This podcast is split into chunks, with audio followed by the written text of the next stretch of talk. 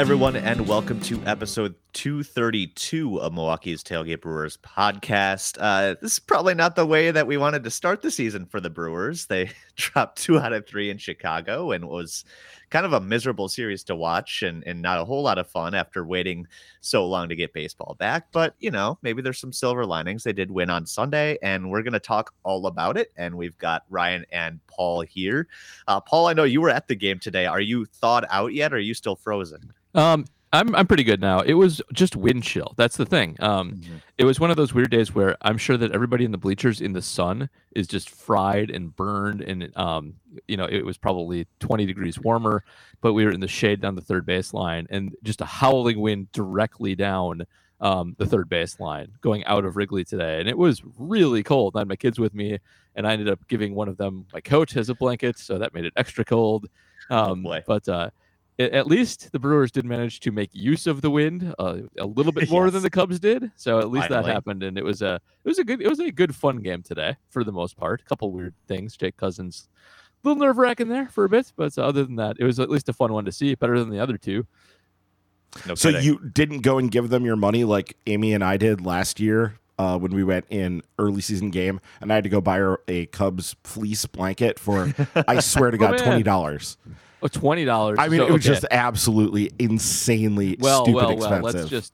Let's break into a quick story on that subject right now. Oh boy! I will give the Cubs a lot of credit for this. So, I have actually not noticed. Maybe they do this at Miller Park now. I know they do it in the third deck, in the club section, and a few other parts of the loge. But I think all of Wrigley now, except the bleachers, has you can scan a barcode and they'll bring stuff to you set up now, which is nice. And they definitely had it tailored for cold weather. So they had the super expensive hot chocolate on there and highlighted at the top, which is really smart. But they also had the blankets. You could have them deliver a blanket to you. And Ryan was complaining about $20 for the blanket. To have a delivered blanket was $55. Oh, my God. And people were doing it. The blanket vendors were very, very busy. And The Ricketts cleaned up on blanket sales today, let me tell you. Yeah, you know what? In retrospect, I think we may have purchased it at one of the stores. We did.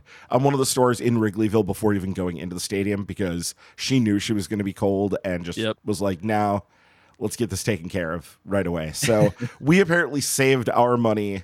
It could have been so much worse. But we have this stupid Cubs blanket that we were supposed to give to my brother, who's a Cubs fan. We were supposed to, and then it just hasn't happened yet. So this stupid thing is sitting around someplace, still haunting my house.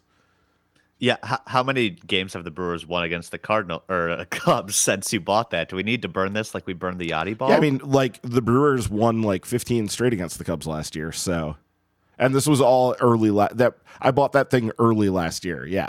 So all right. So actually, you know what? Ritual sacrifice, but I think they won that game, and it was their first win against the Cubs that year, and then that was the start of the streak. So okay. So this might be a good luck charm that I have. There we go. Maybe I don't need to give it to my brother.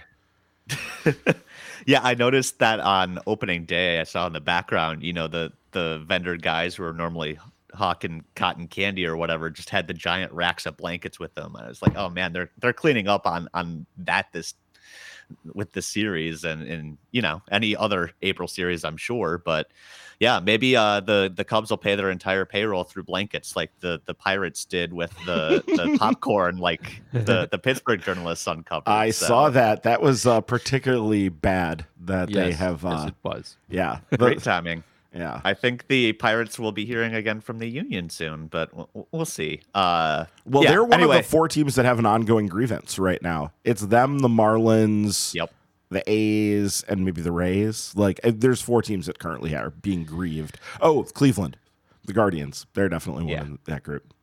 Yeah. So definitely interesting to see that come out, especially after all of the things that we talked about during the lockout and you know, all the owners saying how hard it is to make ends meet. And that was a year that they were actually terrible, and they still made profit just on concession sales, which I suppose is not a surprise if any of us have bought any concessions at a baseball game. So All right. Enough talking about the Ricketts money and the Pirates money and all that. We've got actual games to talk about. So I would be more excited about this if the results had been maybe a little bit different. But before we start, a reminder, as always, you can become a patron, get question priority, and we've got a ton of them after this eventful weekend. Let's just leave it there. You can become a patron at patreon.com/MKE Tailgate. Along with that question priority, you get it on the Packers Reporting as Eligible podcast as well. May be useful with the draft coming up. Paul's been busy looking at wide receivers and anybody who could possibly catch a football from Aaron Rodgers. So check a lot of that stuff out. $5 a month gets you the extra content, that Minor League Extra podcast with Ryan and James Anderson from RotoWire, as well as Paul's Packers mini pods. All right. So, of course, we know the Brewers ended up dropping 2 out of their first 3 games this year. Would have been 4, but we had that rain out on the second day of the year. Kind of pushed everything back this weekend, and it didn't seem to help Brandon Woodruff much to get that extra day of rest. Sure did. So I guess aside from the cold and windy and crappy weather, you know, we've got a lot of factors to talk about here, and I kind of wanted to start with the starting pitching and the disappointing weekend, I think it's fair to say. So the big three, as we mentioned, Corbin Burns, Brandon Woodruff, and Freddie Peralta, only combined for 12 and 2/3 innings in their first starts this season. All three of them kind of looked like they were struggling with their command a bit, almost like, you know, they could have used that fourth week of spring training or so.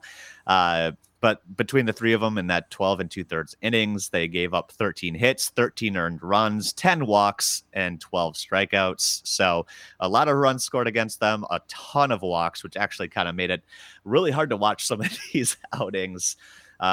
Most of that damage there, of course, done by Brandon Woodruff. He ended up getting charged with, 7 runs on Saturday by the time Urania was done throwing the ball all over the park, and all the runs came into score. So a bulk of that going to Brandon Woodruff's ERA. He'll be digging out of that for a while. But I guess let's start with a Patreon question right away. Mark Podscarby has a question on probably a lot of people's minds. Should we be worried about the pitchers seemingly forgetting how to throw strikes?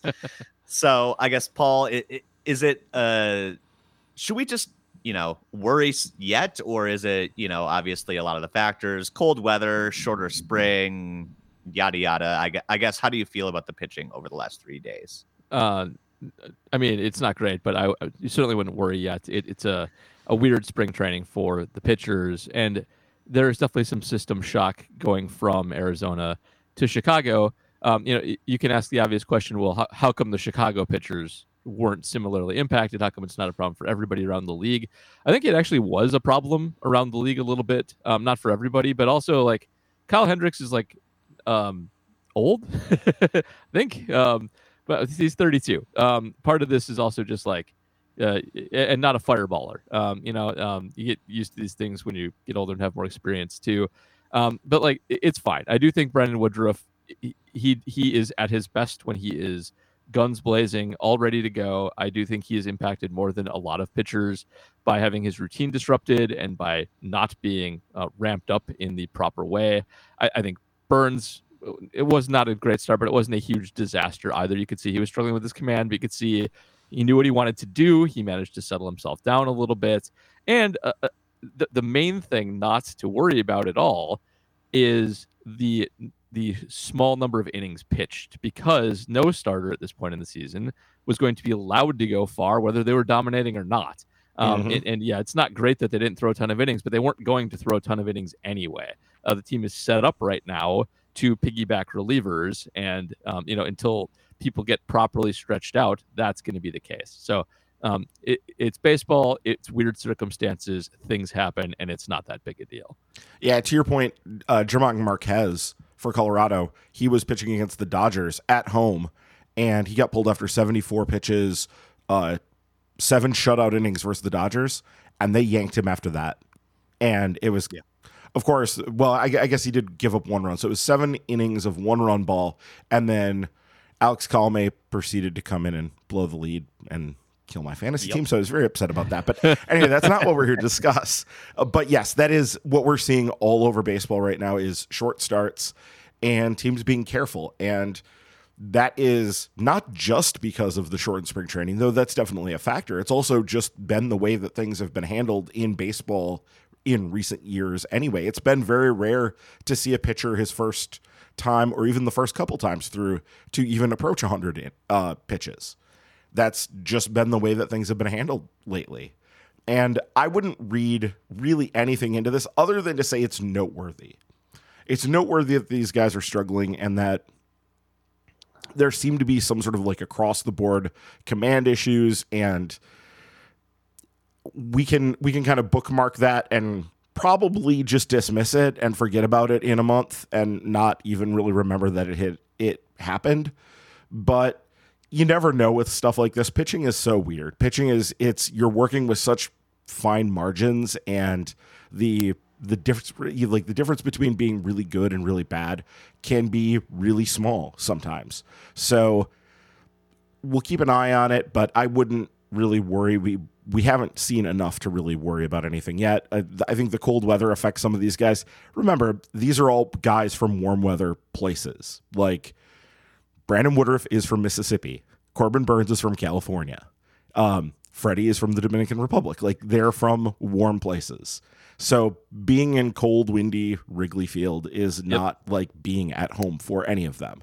And that may be true for the Cubs guys also. It's also true for some guys who did just fine this weekend. So you don't want to say too much about that, but there's so many games to go. And this is such a small sample of the season that reading too much into anything is probably going to be a bad idea in general. Yeah. To drive the luck home a little bit too, Nico Hoerner hit a home run. Like, yeah. So off Corbin. You can be the worst pitching staff in the league and go through the Cubs and Nico Hoerner will never hit a home run off of you. It just happens to be one of those things that happened to make a big difference, and happens sometimes, but what are you going to do?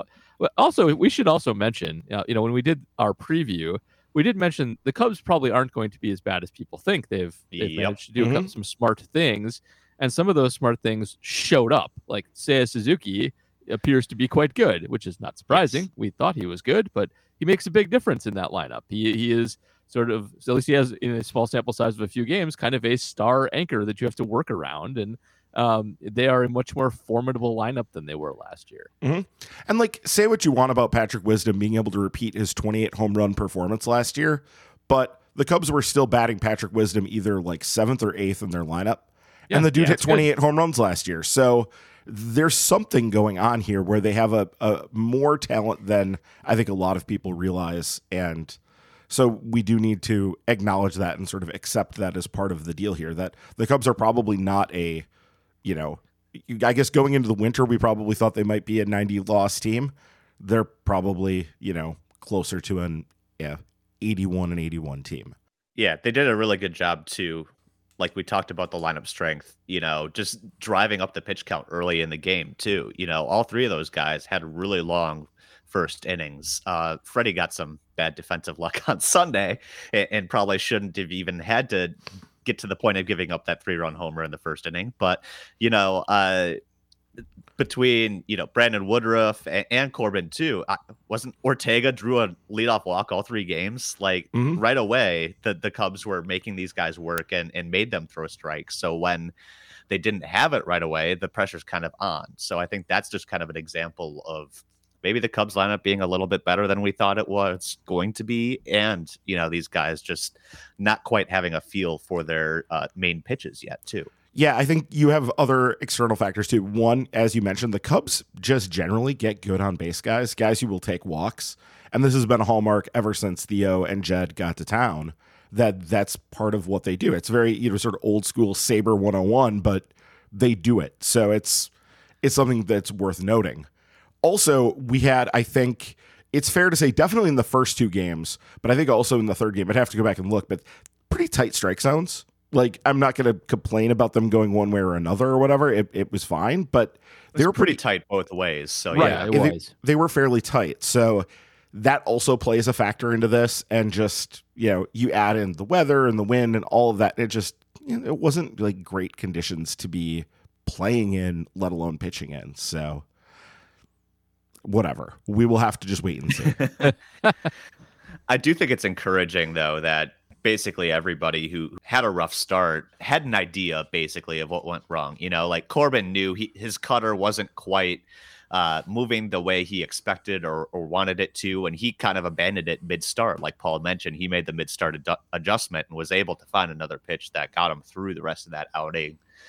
You know, Woodruff's start was so short he didn't really have the opportunity to do that, but he seemed to know what the mechanical issue was, so I'm not terribly concerned with that too. And, you know, Freddie's start wasn't all that bad either. He gave up a 3-run home run in the first inning and nothing really after that, although he did work with some walks, but as we mentioned in our season preview, he is the one that is prone to the walks the most. Yeah. So, you know, it seemed like a pretty vintage Freddie start even on Sunday, where you kind of had the first inning kerfuffle and then he settled down. So I'm not terribly concerned. Obviously, you want to see better results, especially when you have a reigning Cy Young winner on your staff and another guy who could be the top of a lot of rotations. But, you know, there were some rocky pitching outings from star pitchers across the league, too. So it's not like the Brewers are frauds or anything like that. It's, you know, one set of bad starts, and I kind of want to see them you know, obviously face the Orioles. That'll be a big help, but then when they get home too, how they do there as well.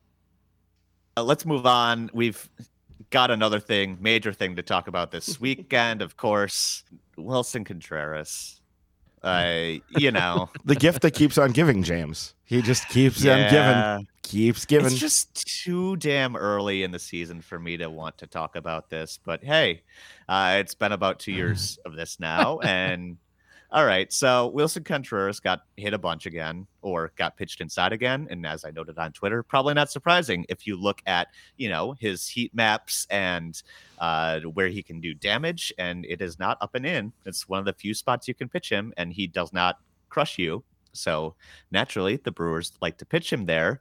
And naturally, because his stance just takes him over the plates when the Brewers pitch him up and in, he will be hit by a few more pitches than normal. So yes, as Cubs fans gleefully pointed out on Saturday, the Brewers have hit Wilson Contreras twice as much as any other team in baseball, including the other division rivals.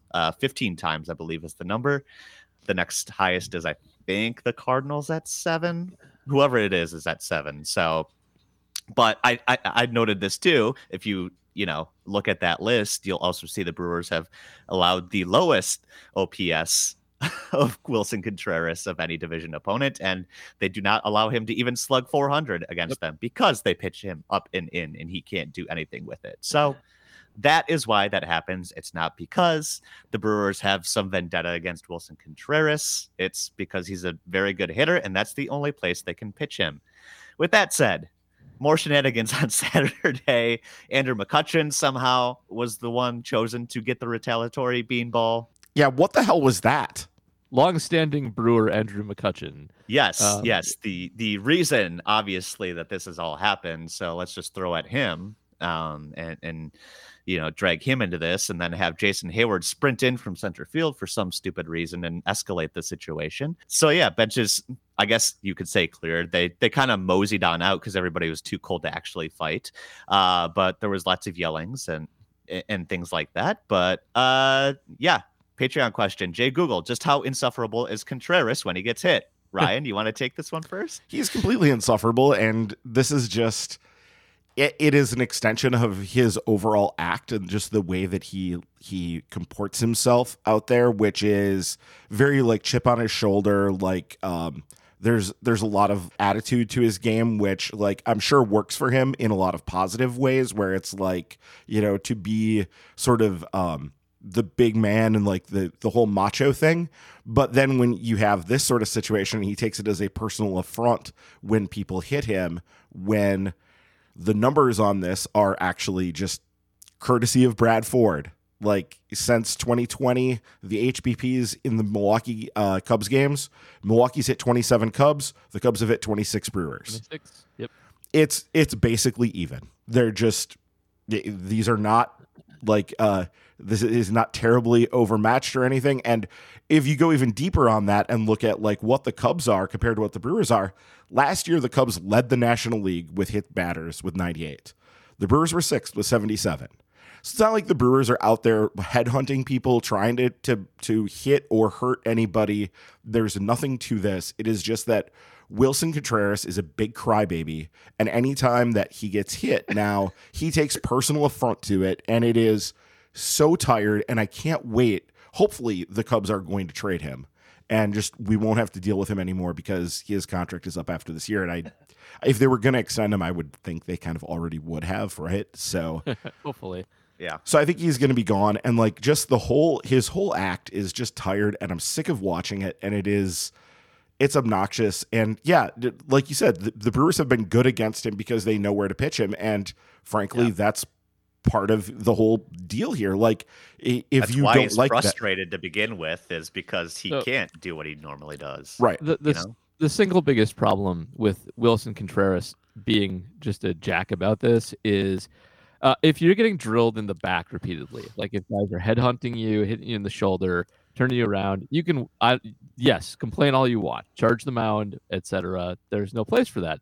If you're getting hit in the elbow because your elbow's over the plate, and you're complaining about that, you're just handling this completely incorrectly. That's when you smile at the pitcher, head to first base, and then smile at him again when you score a run. Like, if you want to make that part of your game, then own it as part of your game. If you're going to dangle your elbow out there and take hits off of it and your arms generally, that's just what you do. That's annoying, but at least, that's something. You don't have to be starting up trouble with it. But here's the bigger point, and I think the most important point people don't focus enough on here, is that the fact that Wilson Contreras continues to get hit as much as he does, just using basic economics, is an indicator that he's actually not being hit enough. If he was being hit enough, he wouldn't be getting hit as much because he would change his behavior to not be hanging out over the plate. And so really, until he starts getting drilled more than this, there's not really a reason for any complaints to take care of because the league is not doing its job and brushing him off the inside of the plate. So, Wilson should actually get drilled way more than he does. And he should consider himself lucky that that hasn't happened yet. Well, the thing is, he's apparently intimidating teams from pitching him inside and doing this to him because they don't want to start a whole thing with him the way the Brewers have. Right. So it's working. That's the thing. Like everybody should be bringing it inside on him and hitting him routinely. Right. Everybody should be doing what the Brewers do. Yeah. And this is not to say hitting him on purpose routinely. That is his cold zone. You're jamming him where he can't hit the ball, and he can make adjustments to his game to make that less the case. And we've seen throughout history, we've talked about this before, but I'm sure we talked about it last year. Like Rickie Weeks was a guy who stood on top of the plate and got hit a lot. Yep. And I honestly do not remember there ever being an issue, him charging the mound, him ever even getting like particularly upset about it, because I think he understood perfectly well that this was part of his game. This is part of what he's doing. He's shutting down the zone, and this is allowing him to shrink the zone so that he gets more hittable pitches, and he was one of the league leaders in HBPs basically every year he was with the Brewers. That was common. Yep.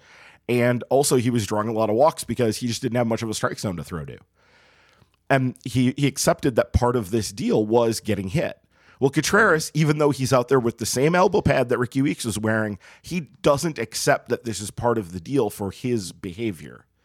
And that's the part that is so frustrating and so annoying, and really annoying how the Cubs fans act about this is so obnoxious. And so, their whole thing about how the Brewers have hit the Cubs more than any other team has hit any other team and blah, blah, blah, blah, blah. And then ignoring the fact that the Cubs were literally one less than the Brewers. Yeah. It was from that 2020 time period.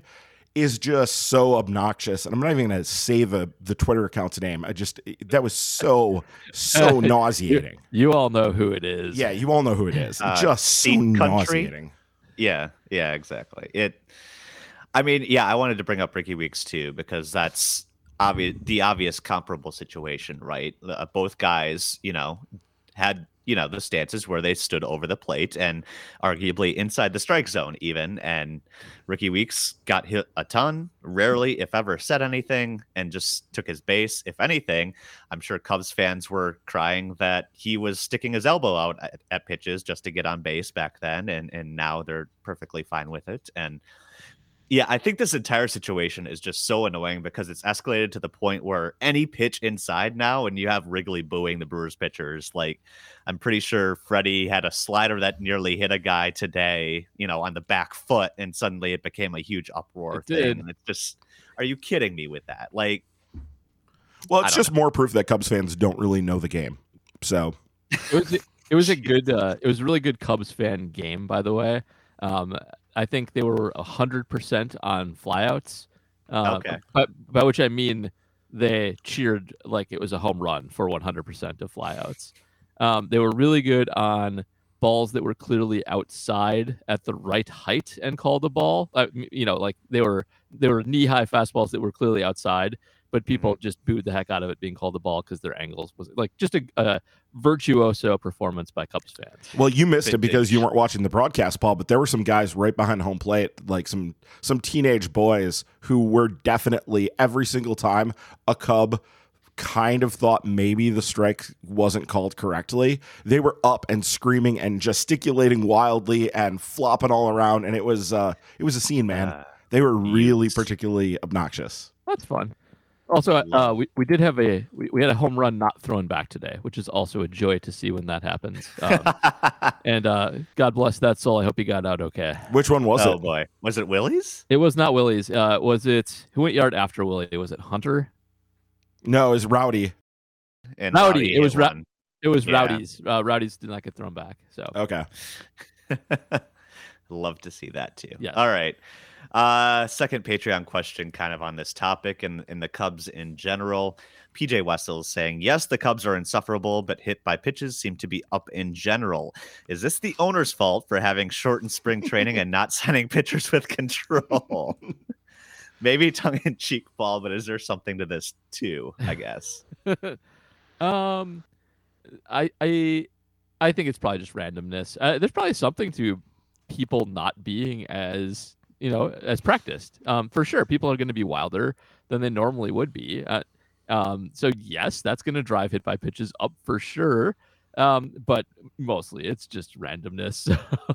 It is what it is. Annoying to see. But I mean, we think of all the control problems we've seen Brewer pitchers have, if nothing else. Like Jake Cousins couldn't get the ball to home plate for his first two pitches today. We've seen guys just take some time to get their feel down so far in the cold. And you know, lots of teams playing in the cold. That's happening, I think, a lot. So it'll straighten out in a few days here when people get their bearings, and the hit by pitches will go down, I suspect. Yeah, I think it's worth noting too that we're talking about the problems for control among starting pitchers. And if there's any group that has been affected by the shortened spring training, it is starting pitchers. Yep. They're the ones that need the longest lead up. They're the ones that practically, I mean, MLB could shorten spring training and figure out something else to do with these guys early on to get them ramped up. And if they knew exactly what the schedule was going to be, they could have done this more effectively. Yeah. But basically the reason to have as long a spring training as there is to get starting pitchers stretched out. That's why it exists as long as it does practically. So I would say that, like, seeing it having an effect on starters is where you would expect to see the effect. And we are. So I wouldn't completely discount it. I think there's something to it, but I also don't think it's like that big a deal. Yeah, I think it'll be something to watch for the next couple of weeks for sure, just to see how guys respond, not just the Brewers in their second or third starts. You know, this entire situation was weird. Yeah, guys could have been working on their own, but you don't have access to team facilities and stuff during the lockout. You don't have the type of hands-on instruction that maybe you would have to kind of get a better feel for things. And it's just a lot of factors here, and we're dealing with small samples, and we're just gonna again summarize. Let's not freak out over one bad start for just about anybody. You know, this kind of stuff always took time, and it's one thing where we usually see these kind of outings in Arizona, and we go, hey, it's only spring training, don't worry. I feel like this is kind of the equivalent of, you know, the Packers getting the doors blown off them in week one, right, because they didn't play anybody in the preseason. So yeah, that's a pretty good comp, actually. I think that Saints game, I really don't think they cared about too much, and I mean, as little as a football team can care, I think that that's how much they cared. There you go. So I guess on the flip side, too, some maybe, you know, questions starting about the offense right away, because, of course, that was the area where we had the most question going into the season. So, of course, that's going to be hyper analyzed. And then you had Christian Yelich, you know, go down striking out in a crucial situation on opening day. And all of the sports talk radio is complaining about that for 24 hours. And then he goes and, you know, it's a double today and it has an OPS over 1,000 in this first three games. And you know, maybe it's fine. But again, the same small sample size disclaimers here as well. But I guess what are our early impressions on the offense? You know, it's tough to judge, too, because the Cubs all have a very specific type of pitcher, right? They basically threw three ground ball guys. So tough to get much of anything in terms of, you know, home runs. At least until Sunday when they figure out how to hit the jet stream just right and all that stuff. But I guess, Ryan, any takeaways from the weekend offensively that you want to address right now? Yeah, just looking at some of the numbers right now, they're currently 17th in MLB in strikeouts through three games, but a good number of the teams ahead of them, let's see, 1, 2, 3, 4, 5, 6, 7... Yeah. 7 of the teams ahead of them have played 4 games and to their 3. So that's probably not the greatest indicator right there that they're going to be a swing and miss team. And we kind of know that that's going to be part of their game. I think one thing that was concerning specifically on this front is that somebody mentioned that Kyle Hendricks had a very whiff-heavy game on Thursday, which is not really his game. That's not what Kyle Hendricks tends to do. And so the fact that he was whiffing so many Brewers was, I think, somewhat concerning. So we can note that, but this is just such a small sample to really draw too much from. And like James said, they were facing a very specific sort of pitcher, guys who like to generate ground balls. And I don't think that plays particularly well with what the Brewers do, especially does not play all that well with their best hitter, Christian Yelich. I'm sure you have more about that, Paul. Yes, indeed. Although, as James pointed out, he did a pretty good job today, especially taking it the other way. The thing I keep going back to is something you guys pointed out last week, which is they're really set up as sort of a platoon team, and they're really set up as a platoon team to hit lefties more than they are righties, and there's not that many of them in the division. And you can work around that. It's not crucial, but I keep being reminded of the end of the only rules it has to work when Ben and Sam are running the independent league team, and they're doing their denouement at the end about what they did right and what they did wrong. And one of the things they did wrong that I think they kind of felt stupid about but couldn't do anything about is they grabbed a bunch of under the radar left-handed pitchers to join their team that nobody else wanted. But then the league that they play in ended up being 90% right-handed. And oh boy. Yeah. You know, like every time I think of them, like, are we set up okay? And just to kind of pile onto that a little bit, I do feel like the Brewers are sort of made to have a come from behind offense with it constructed like that. And you kind of saw it today. Like if you throw a right-handed starter at them, it's going to be harder for them to score early. I think you play sort of your bench to get into the bullpen and play to the strength of the 3-batter rule and get yourself in some favorable matchups late, come back. And it's okay. It's not stupid necessarily based on what's out there, but then they have their bullpen. And the Brewers are better when they're playing from ahead, when they can, eke out a 1 or 2 run lead and then just lean on the bullpen to preserve it. And that kind of goes against a come from behind sort of offense. So that played out this weekend a little bit, and today they did it. Like today, they got into the Cubs bullpen and they played it very well, and they elevated the ball and came back and won.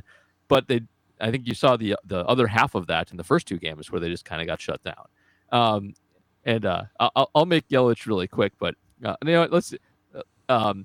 There's this article about the Giants in Baseball Prospectus last week about how they elevated their offense last year by basically not platooning guys, but platooning guys against pitch types, like basically uppercut swings against breaking balls and flat swings against fastballs to hammer them, and were able to exceed their offensive projections greatly. The Giants were super good last year. Nobody picked them to be that way.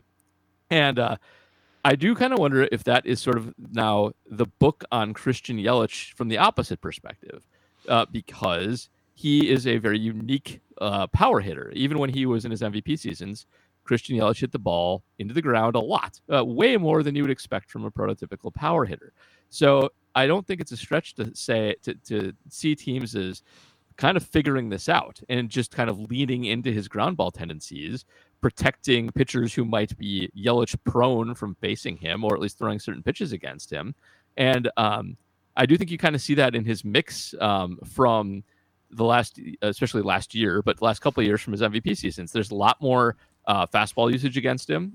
There's a lot, far fewer severe breaking pitches against him. And I think that matters. So I think a lot's gone into Yelich. I still think his knee's bothering him. People shift him now way more than they used to. Looking back at his shift stats, it's weird how recently shifts weren't ubiquitous. I feel like we've been shifting lefties for 10 years. That is not the case. In 2019, he only got shifted about half the time, which is insane. But the profile on him has changed. And, you know, we often say with young players, well, the league has adjusted to you. You got to adjust back, and Yelich has to adjust back. But he just has a weird swing. And I'm not sure that other than rebuilding it from scratch, he can adjust back to what's been being done to him right now. Yeah, we'll see. He's such a weird player. Basically every level. Very odd. Yeah. And like you said, this is a long-standing thing with him where you put the ball into the ground a lot, and it really befuddled a lot of people who analyze these sorts of things professionally. They couldn't figure out, you know, why this was and why Yelich was this big outlier to begin with. But, you know, looking at it, like, so far early this season, he's played all three games. He has 3 walks and he has 3 strikeouts. Like, that is working. That part of things is working for him. So if he can, he's going to need to show more power. That obviously is the thing that we're all waiting for, is to see Christian Yelich actually, you know, tank a home run. And I don't think he did it. Did he have a home run in spring training? I don't believe he. I don't think he did. I think he had none. But he also didn't play a whole lot. Like they just didn't want to and need to play him a lot. So we would like to see that to start feeling better about it, but he's just consummately weird in his hitting. It just is. Yeah, and like, again, small sample sizes, but a couple of times this weekend we saw him just kind of get, you know, lucky with a ball sneaking through the shift or what have you, and getting credit for the hit. But, you know, maybe he's due for some BABIP like regression or luck, you know, and maybe that, I don't know. If he ends up being like a 290 hitter with a 380 on base because these things are sneaking through, maybe that's fine. But you still want to see the power from him, right? So, you do. Just last season was his worst season offensively. Before that, his percentage of four-seam fastballs seen was the few years before that, 34 in 2017, then 32. Last year, it jumps up to 37, which is a pretty significant increase. And he did not hit it. His hard hit percentage tanked on it. It was 67% the year before, 45 last year. And I think the strangest thing, though, is his whiffs aren't up on the four-seamer. They're actually down a little bit, which is really, really weird. So he's making contact with that four-seamer that he's seeing more of. It's just bad contact. So he needs to figure out a way to, I think, start elevating some of the straight pitches. And until he does that, he's going to keep hitting it into the ground over and over again. Yep. Yeah. Paul, you want to go through your scheme here to fix Christian Yelich if you were allowed to take over the Brewers? Because we had fun with this too. Have I not actually done that on the podcast yet? No, I don't think not. Not the whole locking him in a room thing, which may constitute torture. Yeah, but I think this does violate the Geneva Convention. So yeah. All right. So I think I've at least mentioned parts of the plan to fix Christian Yelich before, but I still think a lot of this is just he is afraid to pull the ball. He crushed it into his knee. You could see it. I've mentioned this before again many times against opposite side pitchers, and so I think the problem here is that those kinds of things you can't think your way out of. It's at the level of habit. Like if you've ever been severely hurt doing anything, it's hard to get confidence back doing that thing again after your rehab and whatnot. People do it. People rehab stuff pretty consistently, but it can freak you out. And when something becomes a habit, the only way to break the habit is sort of to unhabit it. It's to do the opposite over and over again. So yeah, what I would literally do with Yelich is I'd put a big old piece of armor on that knee, and I would stick him in a cage, and I would throw him nothing but inside fastballs for like 500 in a row, and just tell him to pull him down the line as hard as he can over and over again. And then starting around 500, I would just throw in random changeups and get him out in front of him to actually crush them into his knee, into the pad. I don't want to hurt him. I want him to hit it into the pad to generate the habit that hitting it into the pad doesn't hurt. With these kinds of things, like Steve Blass disease, any kind of mental break, I think you need to do something like that. You need to do something fairly drastic to train the lizard brain underneath your thinking brain that, oh, this is okay. I don't have to freak out. I don't have to have an adrenaline response. I don't have to, put my human that I'm actually in charge of into fight or flight mode, and we can just ignore this problem. It's fixed now. So that's my fix Yelich plan. They should absolutely do it. That'll get you past the knee. And yeah, it would be torture because it's playing with your brain a little bit, but you got to get past the pain. You have to get that part of your brain past the pain. Yeah, a clockwork Yelich or something like that. Yeah, exactly. Okay, the other, I guess, issue with the offense that we've focused on a lot is Keston Hiura. Obviously didn't play a ton, but it looks like if that lineup is any indication, Hiura may be the, I guess, left-handed opposing pitcher first baseman, at least based on what we saw with the lineup on Saturday. So he got his first start there. Didn't look terrible in the field, but maybe some other, warning signs that everybody's still kind of on high alert, notably as Patreon member Chris Richards notes in his question here, asking, Keston swung through a 92-mile-an-hour fastball right down the middle to punch out on Saturday. Gave me flashbacks to 2021. That, coupled with the high spring strikeout rate, makes me wonder if the hoped-for improvements that we thought might come with a revamped swing mechanics are just wishful thinking. Are any of you sharing my chagrin? So obviously, one start, a few at-bats, probably not enough to draw on, but yeah, I think anytime we see that 92-mile-an-hour straight down the middle, cut through and missed, Paul, we're going to, cringe a little bit and go, okay, here we go again. Yeah, and we can say things like it's early, small sample size, etc., but when you're dealing with a player like Keston Hiura, you are coming at this with background information. Like, we shouldn't just reset our expectations because it's a new season. And yeah, it's only 3 games. Sure. But it'd be nice to see something in the limited amount of at-bats that he's had so far. Seeing that's very, very disconcerting. It is, I would say, the quintessential problem with Keston Hiura. I mean, the big problem with Keston isn't that he doesn't drill the ball when he touches it. Sometimes he does. It's that he doesn't make enough contact. Problem one with Keston is he needs to make more contact and strike out less. You got to get some pop in the bat, but swinging through mistakes down the middle is the big issue here, and until we see him fix it, there's no reason to think he's going to be any better. So yeah, it's early, it's one thing, but it's not great, and it's a continuation of everything we've seen him do wrong for the last couple of years. Yep, 100% echo everything Paul said. It's one game, literally. We've seen one game, but 2 strikeouts and 1 walk, and he didn't make any real contact in that time. Nope. It's not good. Like, we want to see him do well and want to see this turnaround, but I'm going to have to be shown that it is happening before I'm going to believe it will happen. Yeah, I mean, of course, we'll see how it plays out the next couple of starts, but Paul, you're absolutely right? Like, we do have a new swing, but we don't have a new player, so to speak. So, and as we talked about in the spring too, like, early success is going to be such a huge issue or a thing to look for Keston, because if he doesn't see that, then you're kind of dealing with that dejected feeling again, right? And this stuff's not working either. Where do I go next? So, that's why the things like the cutting through the fastballs down the middle, he looked super bummed out about that, because he's like, oh, damn, I'm still too late on this. So I don't know. It may be verging near Travis Shaw too broke into fixed territory, but I don't know. Also, I hope not. This is just a minor annoying thing about Keston Hiura too. Worth putting out there is for his career as a big leaguer and in his small sample size of playing time last season, he has reverse platoon splits. So platooning him isn't necessarily that helpful. Maybe it is. I don't know, but it hasn't been so far. I kind of hate the reverse platoon split profile, generally speaking. I think it speaks to some kind of hard to diagnose weirdness as well. But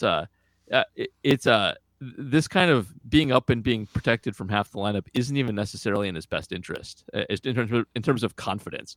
It'd be nice if he hit lefties. Training him to hit lefties is good, but it's not necessarily the best way to get him going either. Kind of frustrating too when Rowdy Tellez doesn't hit lefties that bad for a lefty hitter either. Yes. So you're kind of costing yourself on both ends of that platoon. You are.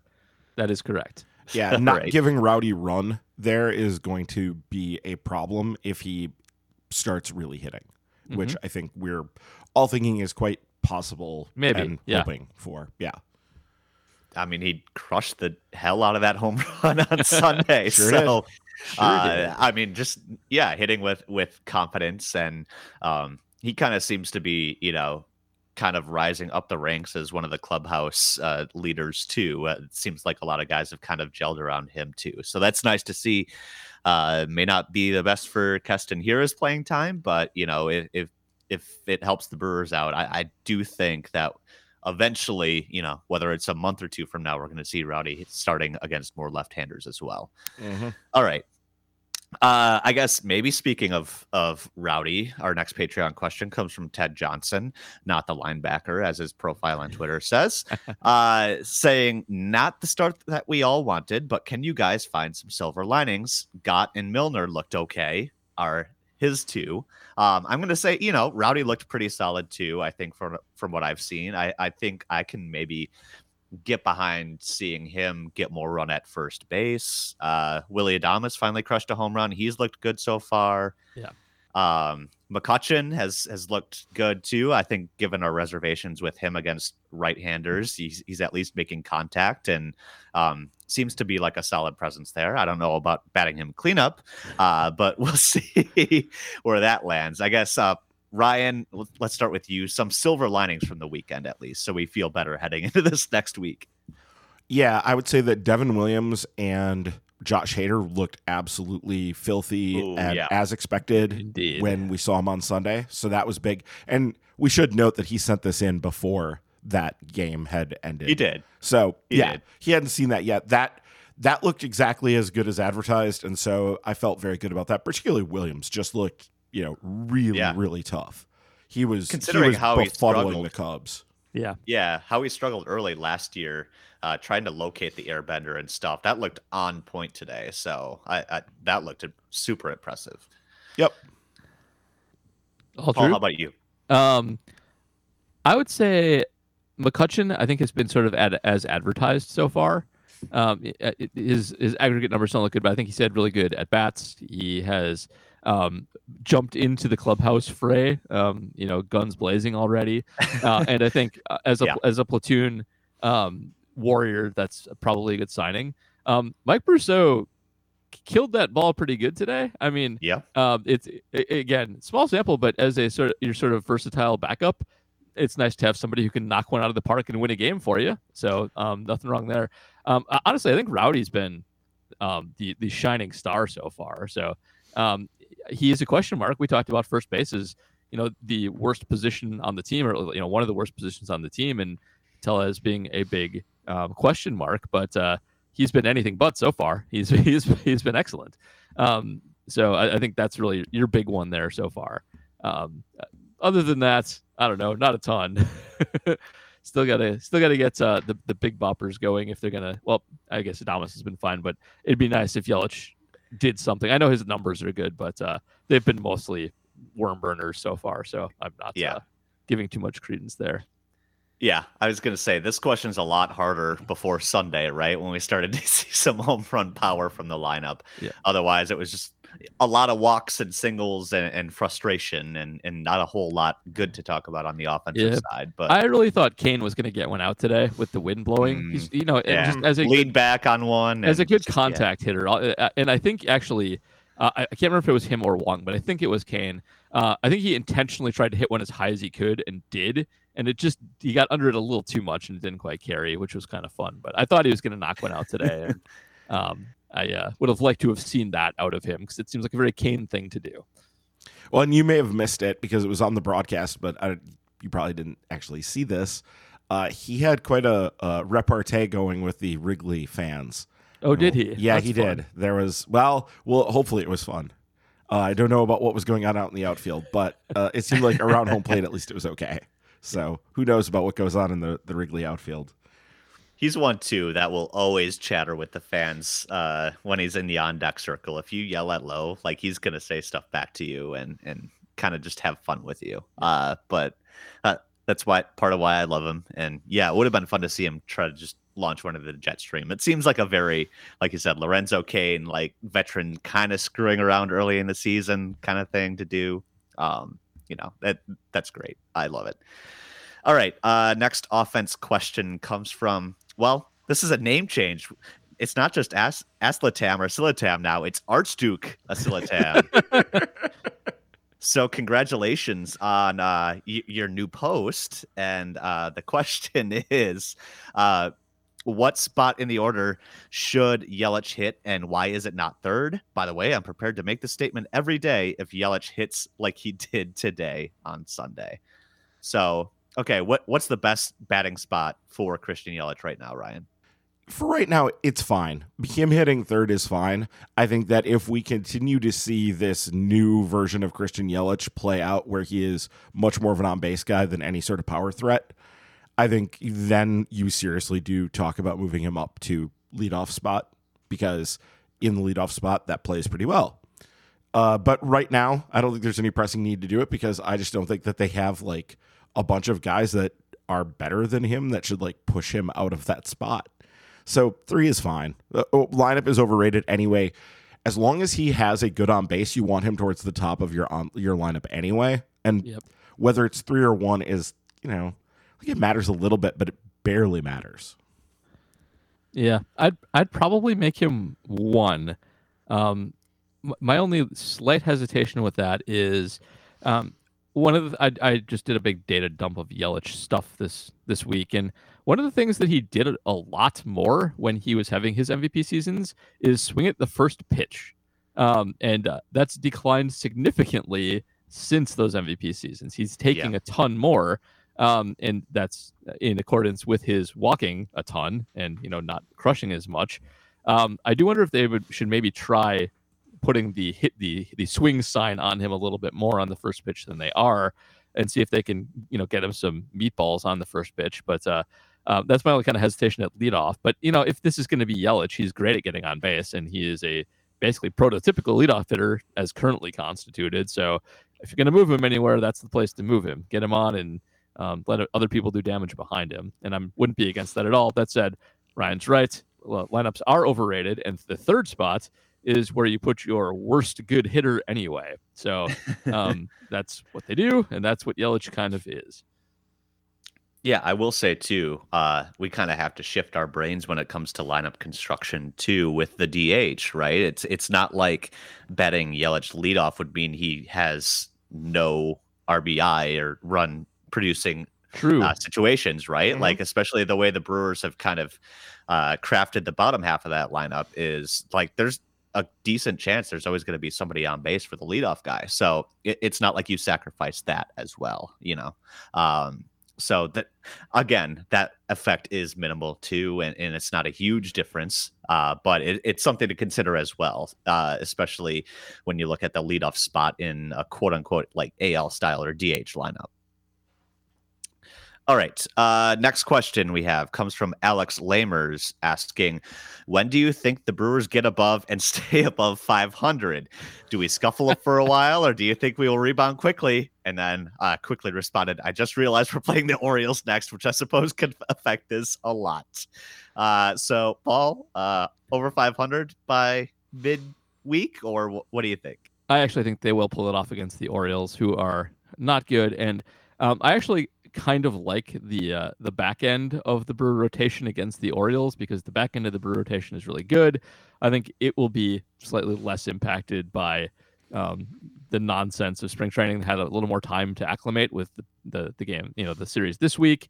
I think they'll be okay here. I think they'll start to pound some bad teams, and I'm not that worried. I mean, they've actually scored. The 9-0 game was terrible, and you know, like a typical Brewer game where we see where they can't score that day, and Craig punts on it, and they get slaughtered. Yeah, quit early. But they've actually they did punch over a decent number of runs for this Brewer team the other two games, and I think that they will be perfectly fine against the Orioles, putting up enough and just shutting down that lineup. So I think they'll be over 500 by the end of next week. No problem. Yeah, putting up 5 and 4 runs in cold, generally wind blowing in Wrigley conditions, like at least not wind blowing drastically out for the most part, you're doing fine in those games. Like that's not really a problem. It's getting shut down by, what was it, Justin Steele?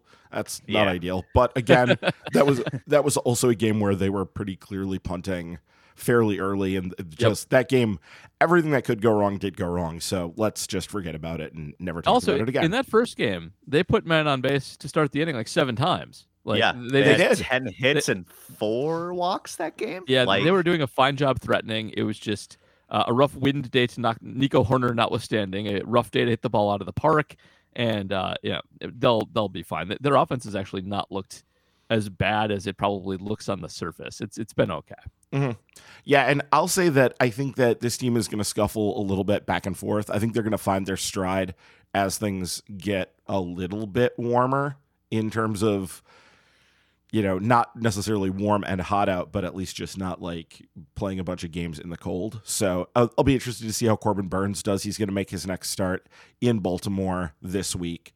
So that'll be interesting. And then Brandon Woodruff is going to have the home opener on Thursday. So hopefully being indoors is going to help him, because he sure did look bad and just really having trouble with command before. But I think this team is going to scuffle a little bit back and forth, and then is going to hit their stride maybe more as we get towards May.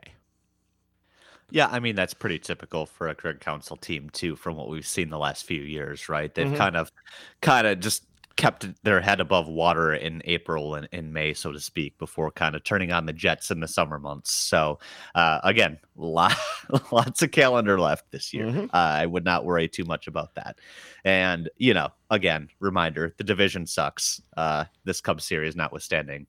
There's going to be a lot of games against really bad teams. I would not worry too much at all right now. Yep. All right. Next question comes from Ultimate Vehicle Fight Club, who is asking what Brewers are going to be starting on your fantasy teams for the foreseeable future, and why. Bonus points for position players. Ryan, you're the big fantasy guy among us. Any Brewers you have in your regular lineup right now? Yeah, the team that I share with Steve Garshinsky, we have Willy Adames as our starting shortstop. Well, actually, that's not true. He starts at a utility spot because our actual starting shortstop is Trey Turner. So he gets pushed down a little bit. Pretty well set there. But yeah, we have Adames, and I have Adames in another league as well. Willy Adames is a guy that I've had all over the place. Mostly, though, I just have all the Brewers pitchers. And this includes down to the minor leagues. I have Ethan Small on a bunch of teams, and oh wow, yeah, I'm stashing him. Even on a redraft, I'm stashing him. So oh wow, yeah. Well, I don't know if you've seen, Ethan Small has been very good so far this season. Yeah. Built it on opening day for Nashville, right? Only pitched today again, also. So cool. Yep. So that's exciting, and yeah, Craig Counsell mentioned he fully expects Ethan Small to make starts for the Brewers this year at some point, so we'll see when that arrives. But yeah, Paul, I guess any fantasy stars you're seeing? So I got outbid for a catcher that I wanted, and so I will, at least until tomorrow, be starting Pedro Severino. Oh no! Ooh. Yeah. You don't love to see it. No, you don't love to see it. So I will have this fixed tomorrow, but I don't have it fixed yet. So I guess we should probably mention that, since it hasn't come up to now, and I'd forgot about it as a point of discussion anyway because it's just been buried. But yeah, Pedro Severino 80-game suspension. And yeah, because that came right after we recorded that that episode, and we're like, oh, third catcher doesn't matter, we're fine. And then they went out and traded for two catchers. So you're welcome, everybody. So, we did that. That is our fault. Yeah, there you go. But Victor Carantini is a perfectly cromulent backup. Like, you're fine with that. It works. It's not a problem. I really like that move. Yeah, actually, I mean, he's been a guy, I guess, as like, well, he's killed the Brewers, so at least he can't face the Brewers anymore thing. And, you know, he does have power. It's just, unfortunately, from the wrong side of the platoon that we want him to play. But, you know, I think he did a decent job, too, framing on Saturday. So we'll see how that goes. But, yeah, you could definitely do worse at backup catcher. So there's that at least. All right. One more Patreon question from Archduke Aslatam, asking, any chance the Brewers are in on Upton? So Justin Upton got DFA'd by the Angels pretty much right before opening day. They're still going to pay him a buttload of money because that contract they signed him to was ridiculous, just like a lot of Angels free agent contracts were. But he's old, and that's my thing, and he may be washed. I don't think there's really a spot for him. Paul, thoughts on Justin Upton? I think that it's a name people know and that he is washed. Like, your signing of that was McCutchen, and he's better. Yeah, even though he's also old. And I was gonna say, you don't need... maybe hit lefties, but yeah. I don't think he's got anything left in the tank. If you need another bat, you can do better. So yeah, I don't think they'll be interested. You never know. They give guys a cup of coffee once in a while, but I don't see a spot, and I don't really think they need him. And yeah, just they have better versions of that already. That's exactly what I was gonna say. They just don't need it because they have lots of that already. He doesn't fit anything that they need. They have lots of, you know, his skill set. If he can do anything, it's going to be to hit some home runs off of some lefties, and they have that. So, nope, don't see any reason for it, which means, of course, it's going to happen tomorrow. Thank you again. Yeah. All right. One last Patreon question this week comes from Adam Post. This seems to be good timing, especially after the rainout. How do we go about getting the Cubs to add a retractable roof to Wrigley? At least it rained for this rain out, so who knows? It did. But yeah, Paul, what's your idea to get a retractable roof added to Wrigley? Do we convince the Ricketts it's like a real estate development, or what do we gotta do? Yeah, it's easy. You just make the roof clear and you put seats on top of it so that fans can buy tickets to it and look down, and thereby increasing the capacity of the stadium 100-fold. So yeah, that's what you do. But you can sell ads on top of and underneath the roof. Yeah, but do that. Yeah. I think there are a lot of stadiums that are very, very, very unlikely to ever have a roof put on, but Wrigley's probably the least likely because of the cross-street rooftop revenue. I think to actually put a roof on Wrigley, you would have to put the roof on top of the apartment buildings across the street too, right? Yeah. And this quickly becomes a Simpsons Dome situation. Yes, you're getting into a dome, which maybe the is Wrigleyville Dome, which is maybe the Ricketts' goal. So I guess there's that, but yeah, just not going to happen. You're going to have rainouts, whether it's sunny or raining, for the entire future of Wrigley, till they move to Arlington Heights with the Bears. Which I guess is the actual Cubs. The actual answer to this question is that the Cubs moved to Arlington Heights with the Bears. So I'm going to say here that we do not want Wrigley Field to have a roof, because a roof is a good thing, and a roof makes it much more enjoyable to go to a game, say in April when it's windy and nasty out, or when it's like kind of sputtering some rain, or in it's in late September and it's night game, or a postseason night game.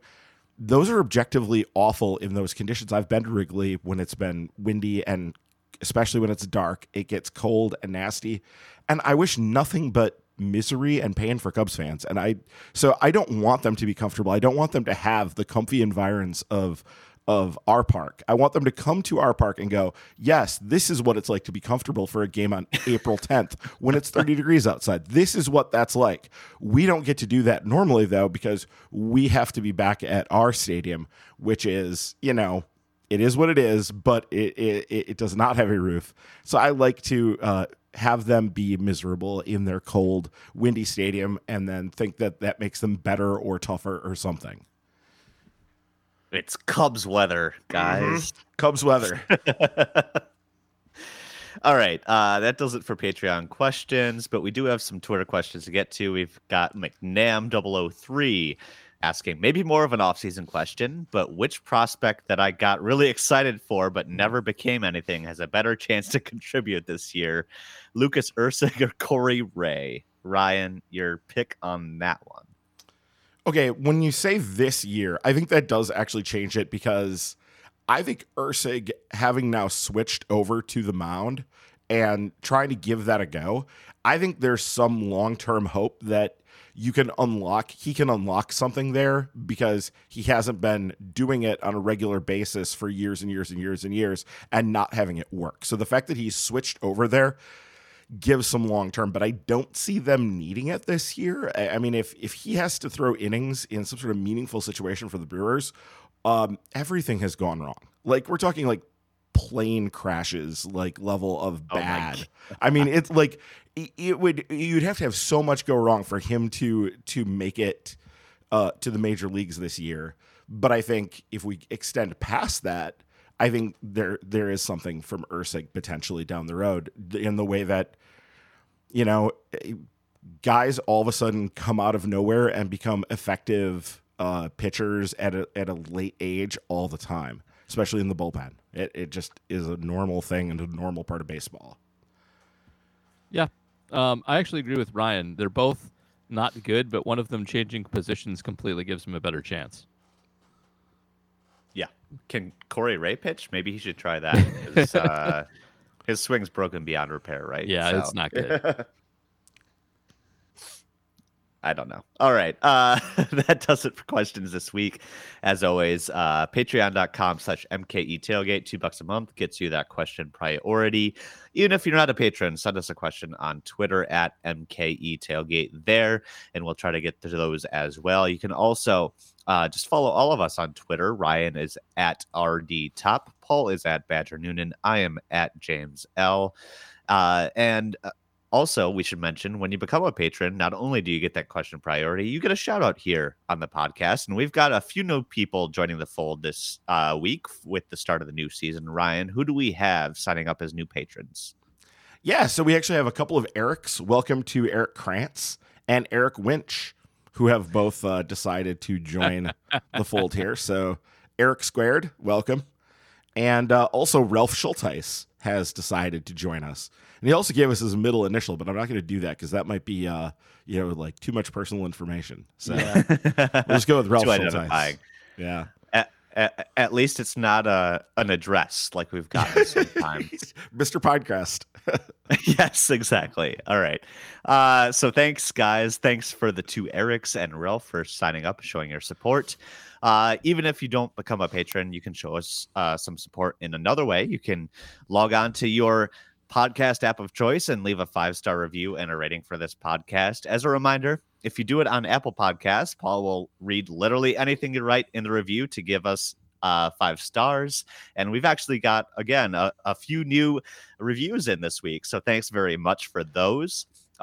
Very much appreciated to help us out and kind of climb the ranks when you're searching for Brewers podcasts. But Paul, who do we have this week to read out? We got 3 5-star reviews this week, which is fantastic. I will save the best, by which I mean the worst one, for last, as is tradition. So we'll start with Q to 12, creme de la creme of Brewers podcasts. Simply the best Brewers podcast out there. If you're a Brewers fan and not listening to it, what are you even doing? What are you even doing? Couldn't agree more. Very well done. We also have a 5-star review from Eric Roll. Just saying the best Brewer podcast, and it's not close. So good. I wish it were daily. I wish I could record a podcast daily, but man, that is not happening. We all have obligations and people who may have something to say about that. But, and thank you, Eric. Best for last. Molitor was a gopher. Oh boy. Oh God. We're off to a great start. Love the pod. I look forward to listening weekly. Keep up the good work. Now, the Minnesota Golden Gophers are the best team in the Big Ten West, and the Axe will be staying in Minnesota, where it rightfully belongs for the foreseeable future. Row the boat. Thanks, guys. Oh, God. All right. Well, there's that. So thank you, Molitor was a gopher. And again, that proves anything you write down, Paul will read. So, yeah, we had a Penn State fan at some point last year talking about Jahan Dotson, I think, and he is not one of your favorite NFL draft prospects. I just wrote my most overrated prospects column, and Jahan Dotson was on it. So, yes, that's correct. And now we got a gopher. So I guess we just need some Hawkeyes to give us a five-star review, some Illini, whatever, man. As long as it's a five-star review, just go for it. I would love something to make Paul praise Brett Bielema. That'd be great. Just a subtle note to my Illini friends out there. But yeah, again, five-star review. Paul will read anything. And, of course, even without that bit of bribery, we greatly appreciate it. So thank you for leaving us a review. And while you're there, hit that subscribe button. Easy enough for me to say, and you'll get that push alert every time Ryan posts these, typically on Monday morning, just in time for your morning commute. So hit that button there. You'll never miss an episode. In the meantime, thanks for all the questions, guys. Thanks for all the support. Hopefully the Brewers win a few more games in the next week, but we will be back to recap it all here on Milwaukee's Tailgate next week. Have a good one, everybody.